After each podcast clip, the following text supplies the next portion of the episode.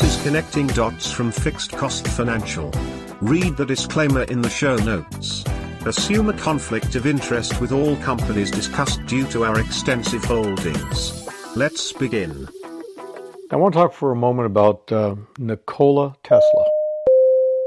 Nikola is the first name of what you know as Tesla. Elon Musk used that as the name for his company, okay, the car. But the Nikola Corporation, which really burns Elon Musk up, is a company that designs and manufactures hydrogen electric vehicles. And Elon Musk says they're full of beans. Oh, no!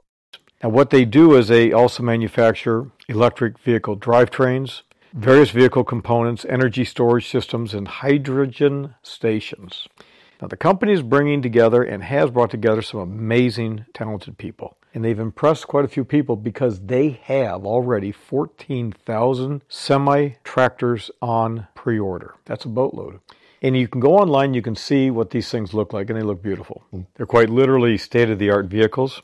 And Anheuser-Busch and other companies are beginning to put some big orders in with Tesla, or correction, with Nikola. Now, one of the things they're doing is they're led by a gentleman by the name of Trevor Milton. He is a visionary. Remember when I talked to you in one of these segments, I said you have an employee, you have the self-employed, the employer, the business owner, the entrepreneur, and the visionary. He's a visionary. That's a big deal. And again, he's put together the people to do the job. It's a privately held company. They're headquartered in Arizona, and their manufacturing facility is up now and going.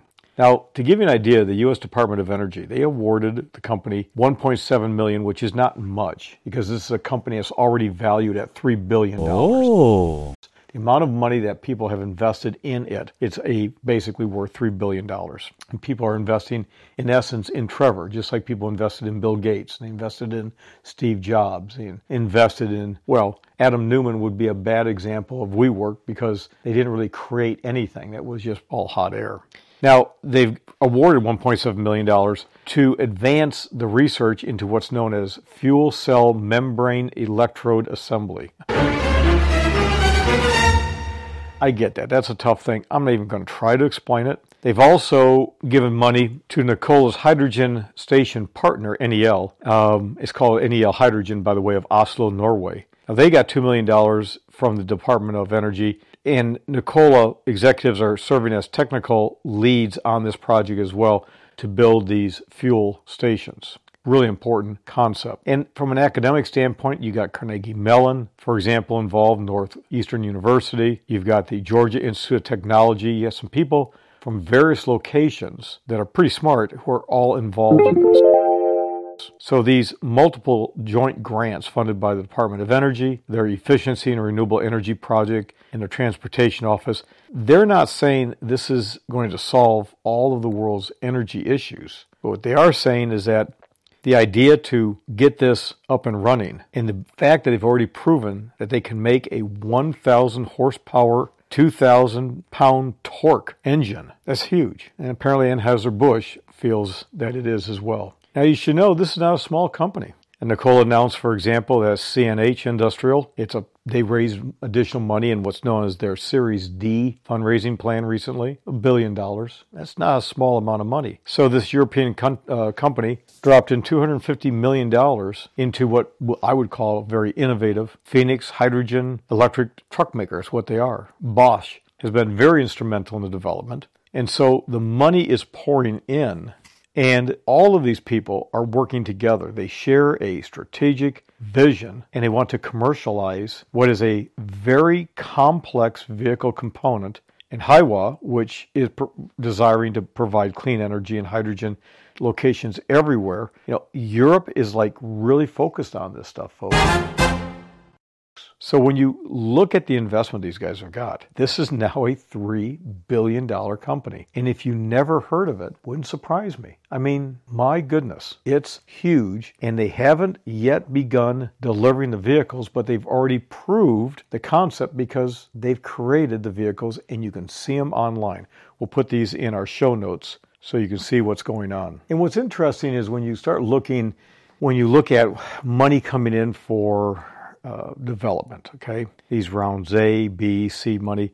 Round C, they were oversubscribed by $105 million. That means more people are putting money in than they expected. That's really cool. It's also really cool that you have over $380 million of orders for trucks already. So they're funded, they're oversubscribed, they're kicking into high gear, and what they're doing in Arizona, the plant that they've put together, pretty damn cool.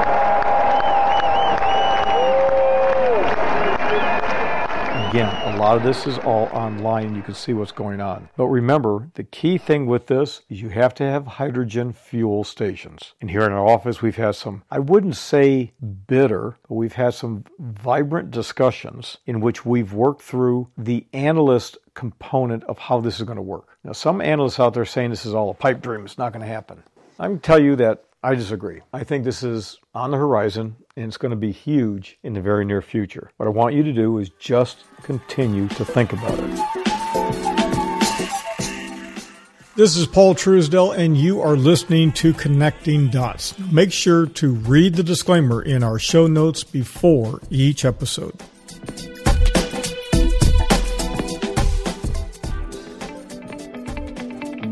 Connecting Dots is for educational use only. Investment performance is not guaranteed. Past performance is not indicative of future results. This material does not take into account your particular investment objectives, financial situation, or needs. Nothing should be construed as an individual recommendation. Always read and all applicable information carefully before making an investment decision. Investments are not bank guaranteed, not FDIC insured, and may lose value. Due to our extensive holdings and that of our clients, you should assume that we have a position in all companies discussed, and thus a conflict of interest should be assumed.